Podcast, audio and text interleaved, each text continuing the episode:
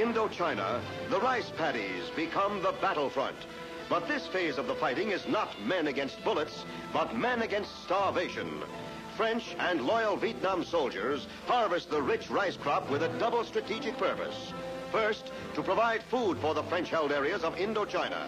And second, to prevent the harvest from falling into the hands of the communists, who once before this summer have been forced by lack of food into a major counterattack on the French-held rice-growing regions.